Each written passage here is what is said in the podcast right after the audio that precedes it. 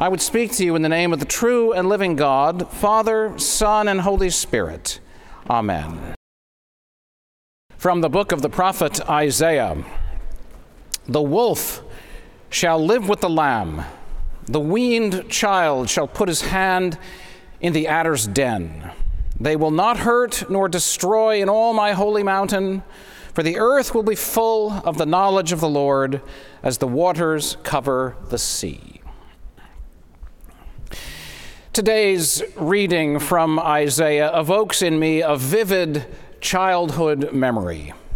I was young, perhaps seven or eight, and my mother had walked my two brothers and me to the nearby town center for some shopping.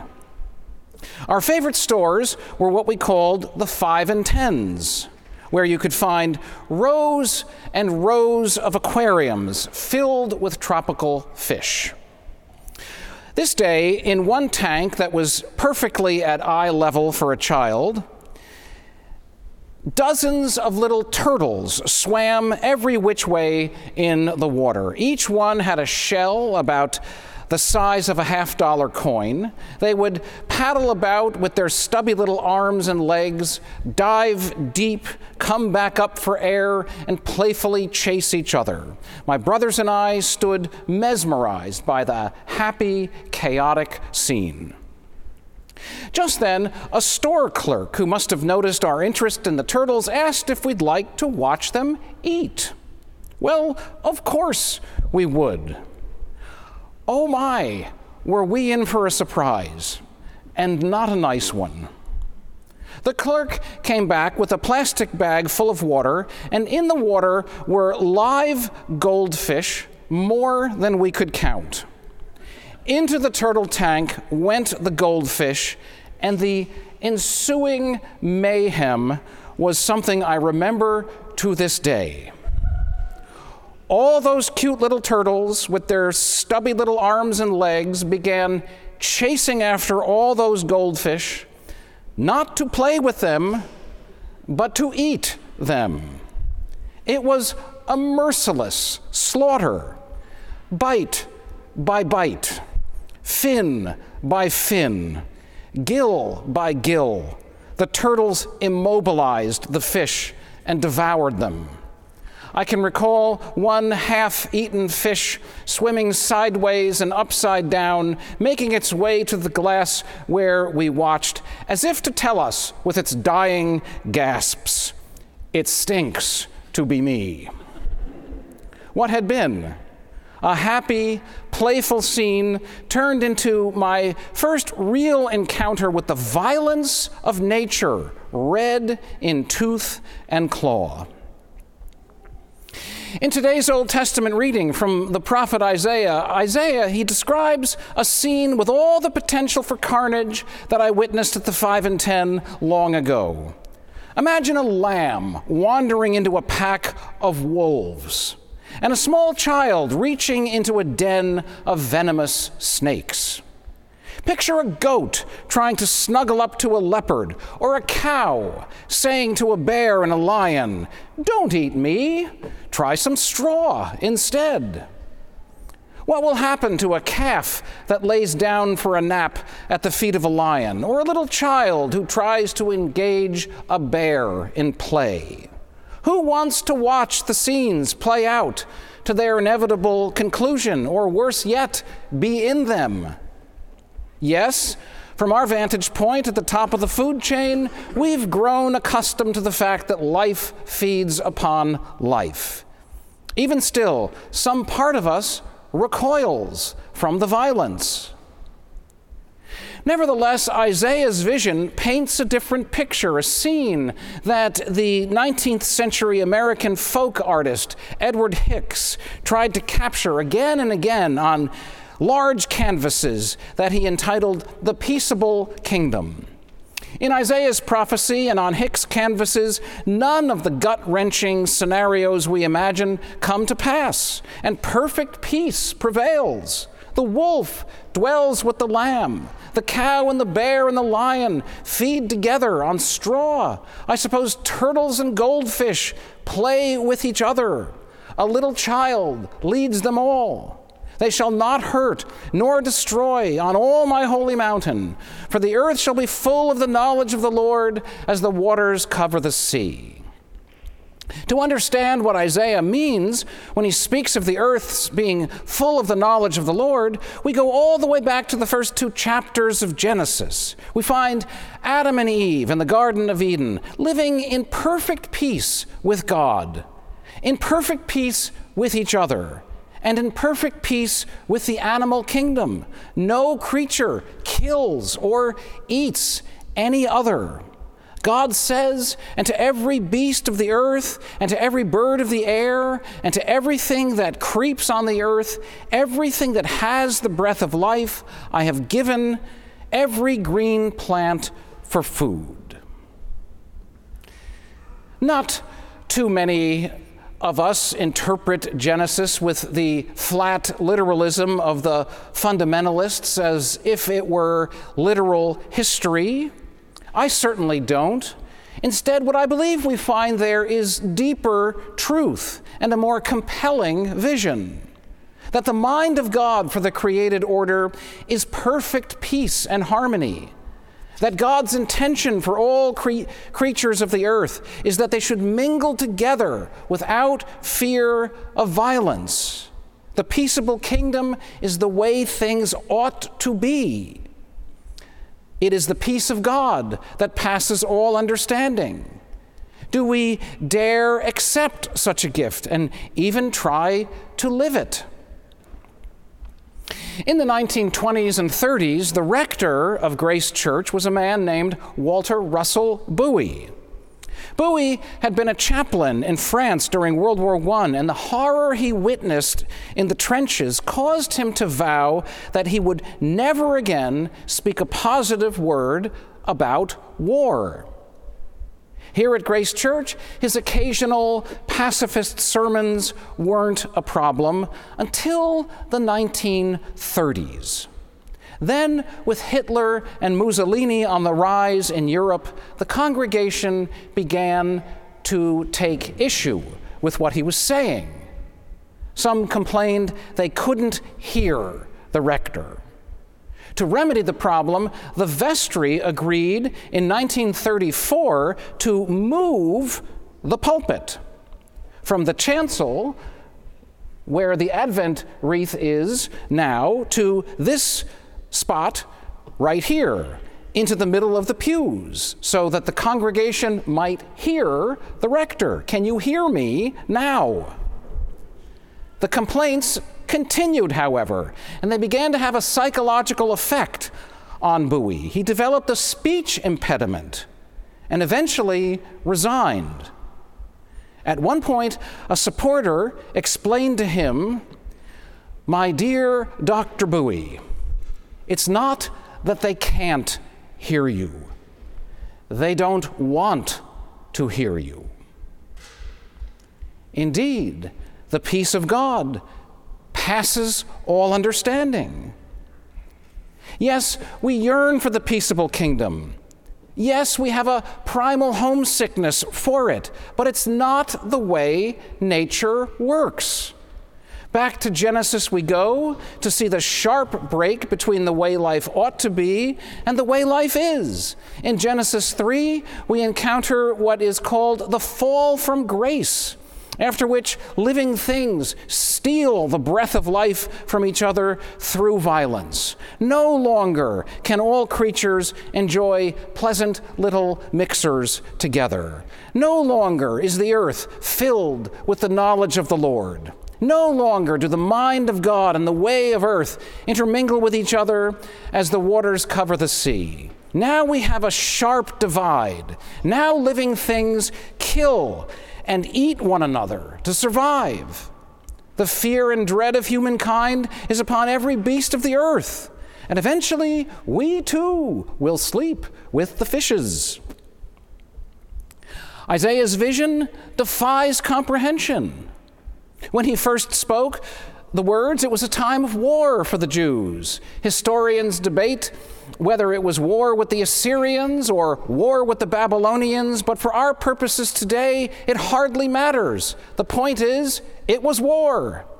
Once again, nation was taking up arms against nation, and the world is still at it today. To be sure, warring humankind willfully resists learning the things that make for peace, but the problem seems to go even deeper than our stubborn, conscious rebellion. All of creation is caught up in the consequences of a fallen world and incapable of finding its way out of them. Will it ever end? Here we are in 2022 on the periphery of another European war that threatens to escalate. How do you stop war criminals like Hitler and Putin and still claim to love the peaceable kingdom? I don't have an answer. We walk a fine line as the children of light who claim to follow Jesus. Nevertheless, all is not lost. Both Isaiah and John the Baptist, from whom we heard in today's gospel reading from Matthew, knew that the peaceable kingdom could only be inaugurated through the coming of the Messiah, the anointed one, the Savior. Isaiah looked from afar. John declared that the kingdom of heaven was at hand. Isaiah and John are the prophets of Advent because they encourage us to look for the coming of God as our hope. It's the coming of God that will restore all creation to its intended purposes. It's the coming of God that will fulfill our deepest yearnings for peace. Diplomacy, politics, moral effort, and religion all have their place but they certainly they can certainly serve in concert with God's purposes and intermingle with God's intention. We should never go grow careless in these duties, but neither should we mistake them as the source of our salvation. They do not save in the profoundest sense of the term. Only the coming of God can achieve the peaceable kingdom. And so that is why in Advent we pray, Come, Lord Jesus. Come, Lord Jesus, not only to a manger in Bethlehem long ago, not only far off in the future at the end of time to judge the living and the dead, but come, Lord Jesus, today into the hearts and minds and souls of this congregation here present. In a moment's time, we'll come forward to receive the bread and wine of the Eucharist. And if the communion we share means anything at all, it is that Christ comes to the here and now to fill ourselves, our souls and bodies with his life and peace. And those who are filled with the Spirit of Christ find that they can do all things through him who strengthens them. In today's reading from Matthew, John the Baptist called the people to repent before they could enter the peaceable kingdom. Perhaps we can define repentance as choosing every opportunity we can to rise above the way of the jungle.